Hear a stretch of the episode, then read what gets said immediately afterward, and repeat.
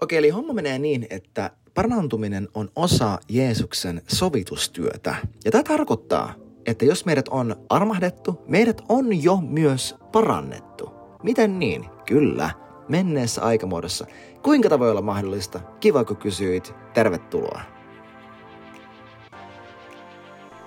No terve, mä oon Samu ja sä oot erittäin tervetullut tähän Samusen sano podcastiin, jossa me jutellaan elämästä, jossa Jumalan hyvyys oikeasti näkyy ja tuntuu. Sä löydät mut netistä osoitteesta samu.blog ja Instagramista nimikkeellä hello-samu. Ei sen enempää tähän kohtaamaan, sukelletaan suoraan asiaan, eli sinne kuuluisaan asian ytimeen. Yes, yes, yes, yes, yes. Täältä ytimestä hyvää kesäpäivää. Edellisessä jaksossa me käytiin läpi Jesajan 53. kolmatta lukua, miten ton nyt suomeksi sanokaa, Isaiah 53. Ja siellä me todettiin, no itse asiassa me todettiin tosi monta hyvää juttua. Mä voisin tähän alkuun käydä sen nopeasti teidän vielä läpi, teidän kaa läpi. Erityisesti jakeet 3-5. Kuuntele tämä. Tämä puhuu Jeesuksesta. Jesaja profetoi monta sata vuotta, oliko se 400 vuotta, ennen kuin Jeesus niin sanotusti steps on the scene, yo. Ja hän sanoo tulevasta messiaanisesta kuninkaasta ja, ja Jumalan vastauksesta tällä tavalla. Hän oli halveksittu ja ihmisten hylkäämä, kipujen mies ja sairauden tuttava, jotta, jota näkemästä kaikki kasvonsa peittivät. Halveksittu, jota emme minäkään pitäneet. Mutta totisesti, meidän sairautemme hän kantoi. Meidän kipumme hän kärsi. Me pidimme häntä rangaistuna, Jumalan lyömänä ja vaivaamana. Mutta häntä haavoitettiin meidän rikkomustemme tähden. Runneltiin meidän pahojen tekojemme tähden. Rangaistus oli hänen päällään, että meillä olisi rauha, ja hänen haavojensa kautta meidät on parannettu. Eli milloin häneltä peitettiin kasvot? Milloin hänet, häntä halveksuttiin? No erityisesti silloin, kun hän oli ruoskittu ja kun hänet nostettiin ristille. Tämä on se hetki, jossa Jeesus oli kipujen mies ja sairauden tuttava. Koska Jesaja mainitsee sekä nämä kivut että sairauden. Välittömästi tämän jälkeen sanoi, että meidän sairautemme hän kantoi. Siinä on sairauden tuttavuus. Ja meidän kipumme hän kärsi. Siinä on se kipujen mies. Eli Jeesus ää, kärsi sun kivun ja hän kantoi sun sairauden. Ja Jesaja tässä sanoo, että hänen haavojensa kautta meidät on parannettu. Eli menneessä aikamuodossa. Ei futuurissa, että, hän, että hänen haavojensa kautta me tullaan parantumaan. Niin kuin varmasti valtaosalle meistä on opetettu tai ainakin me ajatellaan näin, että, että Jumala kyllä voi ja ehkä hän jopa tahtoo, mutta se ei, se, se ei ole vielä tapahtunut. Että hän tulee, hän toivottavasti hän tulee sen tekemään ja, ja jos sä oot ajatellut tälleen, niin, niin hei mä en yhtään halua lyödä sua alaspäin. Praise God, että sä ajattelet, että Jumala tahtoo ja kenties jopa voi parantaa sut. Ja mä haluan haastaa, että hei mennään vielä seuraavalle tasolle, kun Jesaja tässä sanoo, että hänen haavojensa kautta meidät on jo parannettu menneessä aikamuodossa. Että samalla tavalla kuin hän on jo armahtanut sun synnit, samalla tavalla hän ja sama yhtä absoluuttisesti, yhtä varmasti, yhtä totaalisesti – hän on myös parantanut sut fyysisesti. Menneessä aikamuodossa. Ehkä once again sä voit miettiä, että jos hän on kerta parantanut mut, niin miksi se ei vielä näy? No, sinä olet henki, jolla on sielu, joka asuu ruumiissa. Siis jos se, ei, jos se olisi niin, että se ei vielä näy, siispä se ei ole totta, niin sitten hän ei luultavasti ole myöskään armahtanut sun syntejä, koska sun elämässä luultavasti edelleenkin on joku ajatusmalli tai joku tapa joka on hänen tahtonsa mukaista, ei vastaista, siispä syntiä. Ei, se, että sun fyysisessä ruumiissa edelleen näkyy tai tuntuu sairautta, ei tarkoita, etteikö hän olisi sitä tehnyt. Koska tämä on hengellinen todellisuus, tämä on henkimaailmassa fakta. Sun hengessäsi sä olet yhtä parannettu kuin sä olet armahdettu. Mutta sun mieli on vielä matkalla – ja sun ruumi seuraa sun mieltä. Ymmärräksä? Vaikka se ei vielä näkyisi, ei tarkoita, etteikö se olisi totta, koska sä et voi sun fyysistä ruumistasi katsomalla myöskään todeta, että sä oot armahdettu. tai että sä olisit saanut anteeksi. Tai että sä olisit tahdottu tai haluttu tai kutsuttu tai, tai kirkastettu, niin kuin roomalaiskirja 8 sanoo. Mitään niitä sä et näe sun, fyysise, sun fyysiseen ruumiiseen katsomalla. Sä et voi nähdä sitä, sä et voi nähdä sitä, ää, sitä rauhaa, koska, koska tässä lukee, että rangaistus oli hänen päällään, että meillä olisi rauha. Sä et edes sitä rauhaa näe katsomalla sun omaan ruumiiseen tai edes sun omaan sieluun. Tarkoittain sitä, etteikö se muka olisi totta, että sulla on rauha, jos sä tällä hetkellä koet rauhattomuutta. Totuus on se, että jos hän kuoli, että sulla olisi rauha, niin sulla on rauha. Jos sä oot laittanut sun uskon hänen armoon ja kasten kautta liittynyt hänen elämään, niin sulla on rauha, vaikkei siltä tuntuisi. Eikö niin, että sussa on Jumalan henki, vaikkei se näyttäisi siltä, vaikkei tuntuisi siltä, että hänen, roomalaiskirja 5, että hänen rakkaus on vuodatettu meihin sen pyhän hengen kautta, joka meille annettu. Onko sussa rakkautta vai eikö sussa ole? Koska roomalaiskirja sanoo, että sussa on. No meneekö se niin, että sussa on rakkautta vain silloin, kun näyttää siltä ja tuntuu siltä, vai onko niin, että se rakkaus on siellä sen pyhän hengen kautta? Ja missä pyhä henki asuu? Hän asuu meidän, hän on henki. Hän asuu yhdessä meidän hengen kanssa, niin kuin yksi korintolaiskirja 6, onko se 17, sanoo, että kuka ikinä on liittynyt Herraan, on yksi henki hänen kanssaan. Hänen pyhä henki on sussa. Se on, by the way, eri asia, on, onko sä oot kastettu pyöllä hengellä, puhutko kielellä, toimiko armolohet sun kautta, elätkö sä kaikissa siinä ihanuudessa, jota pyhä henki tahtoo sun sussa vaikuttaa ja sun kautta vaikuttaa. Mutta ihan sama, jos, vaikka et sä olisi edes kastettu pyhällä hengellä, niin hänen pyhä henki ed, kuitenkin asuu sussa.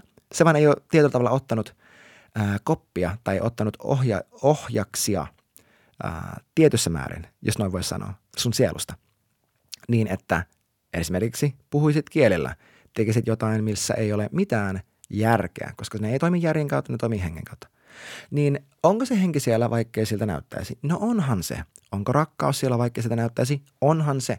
Onko siis mielen rauha jokaisella meistä kristityistä, vaikkei tuntuista näyttäisi sieltä? Kyllä, on. Ja jos kaikki nämä on, niin myös fyysinen parantuminen, vaikka ei näyttäisi siltä, se on ja se on ja se pysyy. Se on hengellinen todellisuus ja nyt me opetellaan meidän uskon kautta, laittamalla meidän usko hänen armoon, vastaanottamaan se, jonka hän on jo meille antanut, josta hän on jo hänen oman poikansa verellä ja ruumiilla maksanut. Once again se ehtoollinen, ei pelkkä viini, vaan myös leipä. Hänen ruumis sun puolestasi annettu, murrettu, revitty riekaleiksi, jotta sä olisit parannettu. Jesaja 53, meidän sairautemme hän kantoi. Meidän sairautemme hän kantoi ja hänen haavojensa kautta meidät on parannettu. Rakas ystävä, sut on jo parannettu. Sun ei tarvii riidellä Jumalankaan yhtään siitä, että miksei hän paranna sua, miksei hän, miksei, miksei se, että et, et, mikä tässä, mikä, mikä riivaa, mikä sussa on vikana, kun hän ei paranna. Ei, hän on jo parantanut sut. Ja nyt me opetellaan vastaanottamaan se, mistä hän on jo maksanut. Ehkä sulla on edelleenkin se kysymys mielessä, että mutta eikö tämä liity vain niin kuin sisään, siihen niin kuin sisäiseen henkiseen parantumiseen – Tosi mahtavaa, kun sä kysyit. Ja tässä mulla on henkilökohtaista kokemusta, että seurakunnissa Suomessa uskotaan, että tämä parantuminen on ainoastaan ää, sisäistä, henkistä, sielun maiseman parantumista. Mä haluan, että sä käännyt mun kanssa, jos sulla on raamattu. Please, käänny mun kanssa. Matteus 8. Ää, käännytään, käännytään, käännytään. Ja Matteus 8 ja luvussa 16 – siellä lukee tällä tavalla. Illalla Jeesuksen luokse tuotiin monia, joita demonit vaivasivat. Jeesus käski demonien lähteä ja kaikki sairaat paranivat. Näin toteutui se, mitä sanotaan profeetta Jesajan kirjassa. Hän otti meiltä vaivamme ja kantoi sairautemme.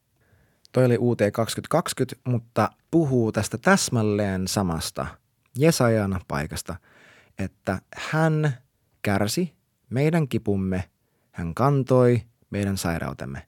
Hänen haavojensa kautta me ollaan parannettuja.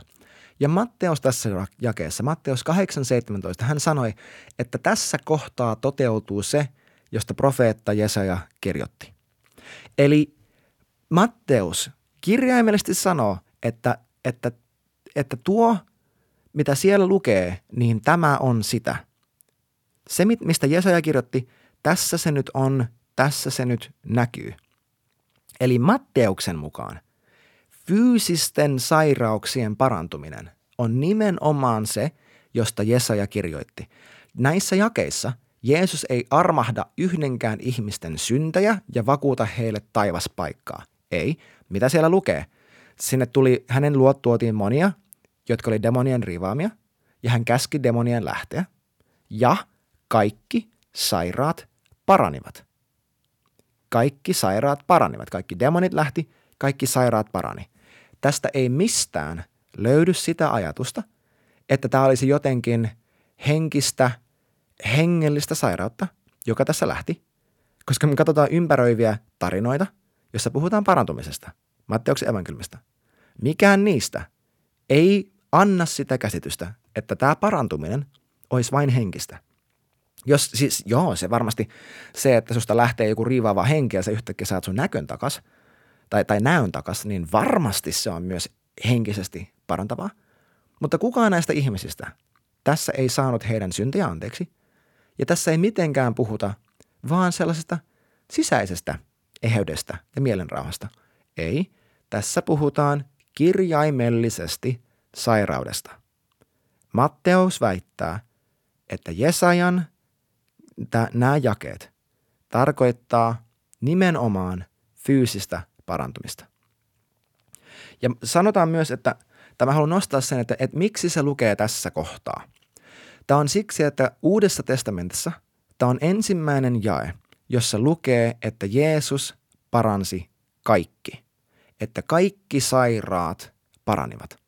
Matteus ei tarkoita sitä, että hei vaan tämä yksittäinen väkijoukko, että sen väkijoukon parantuminen oli se täyttymys, vaan nimenomaan se, että, että kaikki sairaat paranivat. Ja kun tästä eteenpäin Matteus muualla, Matteus 12, äh, olisiko jäi 5, me luettiin se aiemmassa, jossa aiemmassa jaksossa, että sielläkin kun puhutaan siitä, että Jeesus paransi kaikki. Ja hän tulee kertomaan meille kerta toisensa jälkeen, jälkeen tarinoita siitä, miten Jeesus parantaa joka ikisen, joka hänen luokseen tulee. Hän ensimmäisessä maininnassa heti alkuun sanoi, että kaverit, tämä, että Jeesus alkaa parantamaan kaikki sairaat, tämä on se, josta Jesaja puhui. Tämä on se juttu. Koska okei, okay, jos vain näiden kyseisten tyyppien parantuminen olisi se täyttymys, niin kysymys kuuluu, että kun Jesaja laittaa ne kaksi samaan pinkkaan, niin kenen syntien sovitus sitten oli täyttymys siitä, että rangaistus oli hänen päällään, jotta meillä olisi rauha. Koska jos ne viereiset jakeet pätee vain tiettyyn ihmisryhmään, niin sitten vain tiettyjen ihmisten rangaistus oli hänen päällä ja vain tietyt ihmiset saavat sen myötä rauhan sekä sisäisesti että Jumalan kanssa. Saaksa kiinni? Tuossa logiikassa ei tietenkään ole mitään järkeä. Eli vanha testamentti ja uusi testamentti kumpikin todistaa sitä, että hän on kantanut meidän sairaudet, hän tahtoo parantaa joka ikisen. Hänen tahto joka ikistä sairasta kohtaan on minä tahdon, tule terveeksi, puhdistu, saa näkösi. Sama Jeesus silloin, sama Jeesus tänään on jo antanut meidän synnit anteeksi, armaht, maksanut joka, tai sanotaan näin paremmin, että, että hän on jo armahtanut meidän kaikki synnit. Kaikki ei ottanut sitä armahdusta vastaan. Eiks niin? Että äh, Johannes jopa sanoo silleen, tai, tai Johannes Kasteja, että, että kattokaa, tuolla meidän Jumalan karitsi, joka pois ottaa maailman synnit. Ja eka Johannes 2, muistaakseni 2, sanoi, että hän on meidän syntiemme sovitus. Ei ainoastaan meidän, vaan koko maailman. Eli Jumala on Jeesuksessa jo sovittanut koko maailman synnit, mutta kaikki eivät ole ottaneet sitä sovitusta vastaan. Siksi toka korintolaiskirja 5, mä rakastan tätä jaetta. Paavali sanoi, että me, me, me äh, mitkä se on se, että et, et, niin kuin anellaan teiltä. Please, hyvänen aika, antakaa teidän itsenne tulla sovitetuksi Jumalan kanssa. Että me vedotaan teihin. Hän on, tehnyt, hän on antanut, siis Paavali sanoi, että hän on antanut meille sovituksen viran. Siksi me vetoamme kaikkiin ihmisiin, antakaa, antakaa hänen sovittaa teidät, tulkaa sovitetuksi hänen kanssa. Ja jos tämä sama asia pätee syntiin ja anteeksi saamiseen, tämä sama asia pätee sairauteen ja parantumiseen.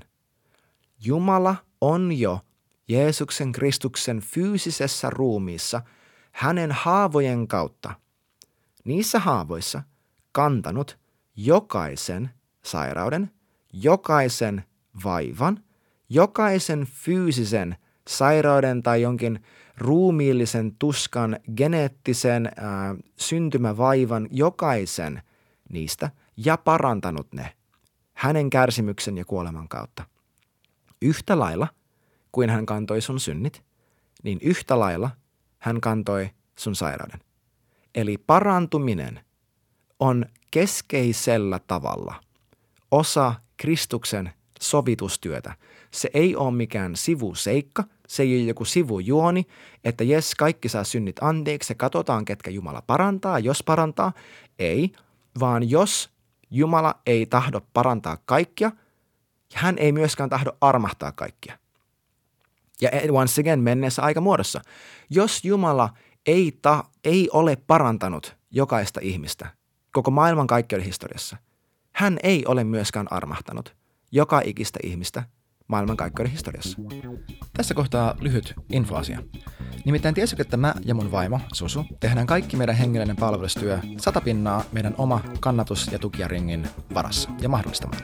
Eli joukko ihmisiä, jotka ammentaa tästä lähteestä ja uskoo siihen ja tukee meitä säännöllisesti taloudellisesti. Mä vihaan rahan kerjäämistä ja mä uskon, että jos te ette anna, niin Jumala silti antaa ja mahdollistaa. Mutta mä haluan antaa mahdollisuuden ja mä haluan haastaa. Paavali kirjoitti Timpalle, että jokainen johtaja, joka johtaa hyvin, ansaitsisi kaksinkertaisen korvauksen ja etenkin he, jotka näkee vaivaa sanan julistajina ja opettajina. Mä täytän ton kriteerin mielestäni, mutta mä en ole vielä nähnyt sitä lupausta, että kaksinkertainen korvaus tai itse asiassa edes yksinkertainen. Joten mä haluan haastaa sua sillä asialla, että jos tämä podcast on yksi lähde, joka ruokkii sua, joka tekee sun elämästä parempaa, niin tule mukaan mahdollistamaan sitä. Oli se 5 euroa kuussa, oli se 500 euroa kuussa, tuu mukaan, mahdollistan tätä työtä, mitä me tehdään. Kylvä tähän työhön, jos Jumala sua siihen vetoaa. Se on niin yksinkertaista kuin Mobile Pay numero 73888, ja sitä kautta sä pystyt suoraan tukemaan mun ja mun vaimon Susun hengellistä palvelustyötä. Eli Mobile Pay 73888, ja sillä sä mahdollistat, että tätä sisältöä voidaan tehdä enemmän ja paremmin ja lisää ja lisää. Amen. Ja jos sä et voi olla varma siitä, että Jeesus tahtoo antaa sulle anteeksi kaikki sun syntisi, niin kuin hän on jo tehnyt, sä et voi olla varma siitä, että hän tahtoo parantaa sut sun fyysisistä kivuista niin kuin hän on jo tehnyt. Koska ne menee käsi kädessä.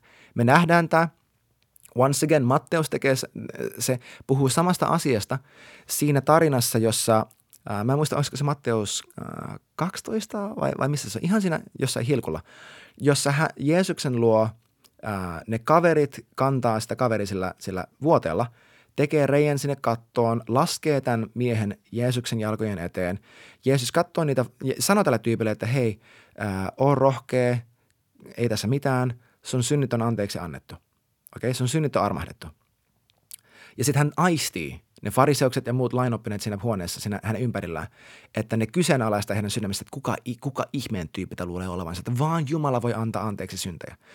Ja mitä Jeesus tekee siinä tilanteessa? Jeesus sanoo niille tyypille, että kumpi on helpompi sanoa. Sun synnit on anteeksi annettu vai nouse ylös, ota vuoteesi ja lähde kotiin. Hän sanoi, että kumpi näistä on helpompi sanoa.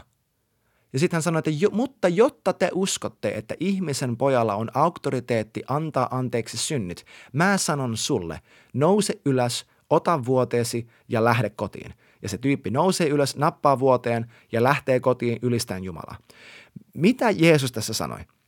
Jeesus sanoi, että se on aivan yksi ja sama, kumman mä näistä asioista sanon. Ne, kaik, ne kummatkin ajaa samaa asiaa. Mä voisin sanoa tälle kaverille, että hei, sun synnit on saatu anteeksi. Tai mä voisin sanoa sille, että tule terveeksi. Miksi? Koska hänen pelastus on kokonaisvaltainen, eikä se pois sulje yhtä osaa meistä, mutta sisällytä toisen. Matteus tässä, hän, hän sisällytti tämän samalla tavalla kuin tämän maininnan Jesajan ää, kirjasta, todistaakseen, että synti ja sairaus, ne menee käsi kädessä. Tämä ei tarkoita, jos sulla on sairaat sun ruumissa, että se olisi jonkun synnin takia, tot, mutta sekin voi olla mahdollista. Mä voin puhua siitä myöhemmin. Mutta se, mutta se tarkoittaa sitä, että Jumalan silmissä ne on aika lailla yksi ja sama asia siinä mielessä, että ne on kumpikin käsitelty samassa hetkessä – samalla tavalla.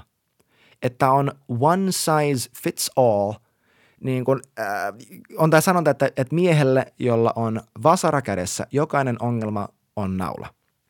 No, Jumalalla on näin figuratiivisesti sanottuna Jeesus kädessä. Ja hänen vuodettu veri ja hänen murrettu ruumis. Ja jokainen ongelma ratkeaa sillä. Jos sun elämässä on ongelma – johon Jeesuksen veri ja murrettu ruumis ei ole riittävä vastaus, niin sulla ei ole mitään toivoa. Ei yhtään mitään. Joka ikinen sun elämäsi haaste löytää vastauksensa Jeesuksen vuodetussa veressä ja hänen murretussa ruumiissa. Joka ikinen.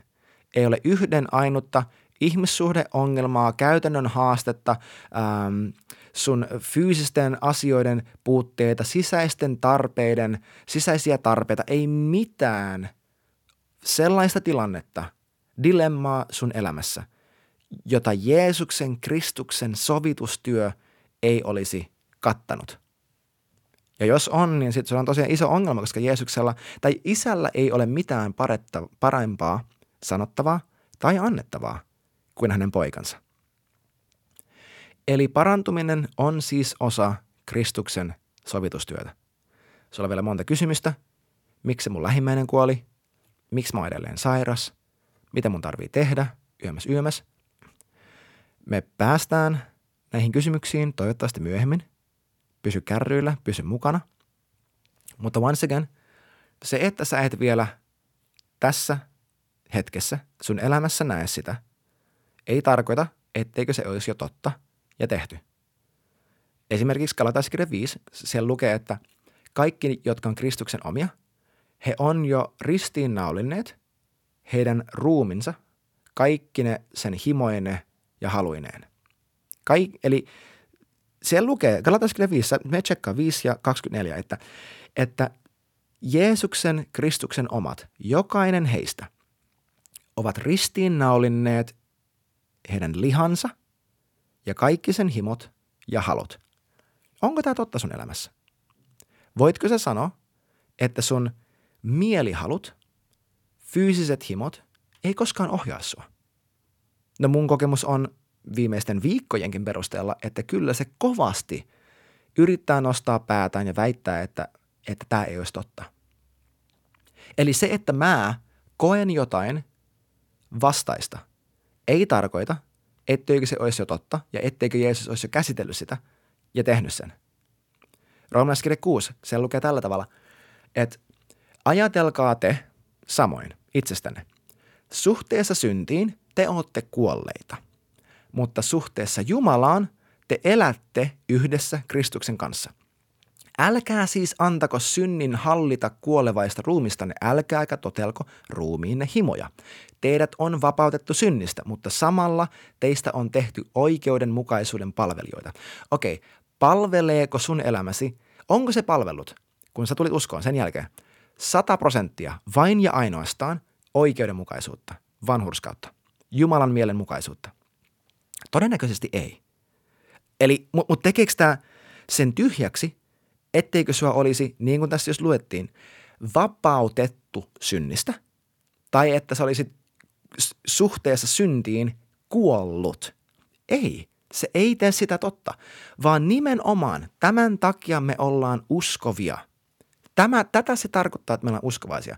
Eli jokin ei vielä näytä siltä, ei tunnu siltä, mutta se lukee raamatussa ja mä nojaudun sen mukaan ja mä alan luottaa Jumalaan ja mä alan käskemään mun olosuhteita, mä alan muistuttamaan mua itseäni ja, ja puhumaan sitä toteen, ottamaan sitä vastaan, laittamalla mun uskoni likoon, uskomalla, että Jumala pystyy tekemään ja saamaan aikaan jotain, mihinkä mulla ei vielä olisi yhtään mitään fyysisiä todisteita.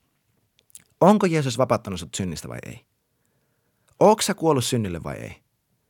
Samaan tapaan, onko sut parannettu vai ei? Kato, Jeesus maksoi jokaisen meidän terveydestä 2000 vuotta sitten. Jos sä oot itse sairas, sun lapsi tai läheinen, niin mä en syyllistä sua. Jumala ei syyllistä sua. Hän ei ole vihainen sulle, hän ei rankase sua, hän ei ole antanut sitä sulle tai, tai sun lähimmäiselle – ja Jumala ei valikoi tapauskohtaisesti. Hänen tahto jokaiselle on sama parantumisen alueella, niin kuin se on syntien anteeksi saamisen alueella. Jumala tahtoo sut terveeksi. Nähdään ensi jaksossa. Ciao, ciao.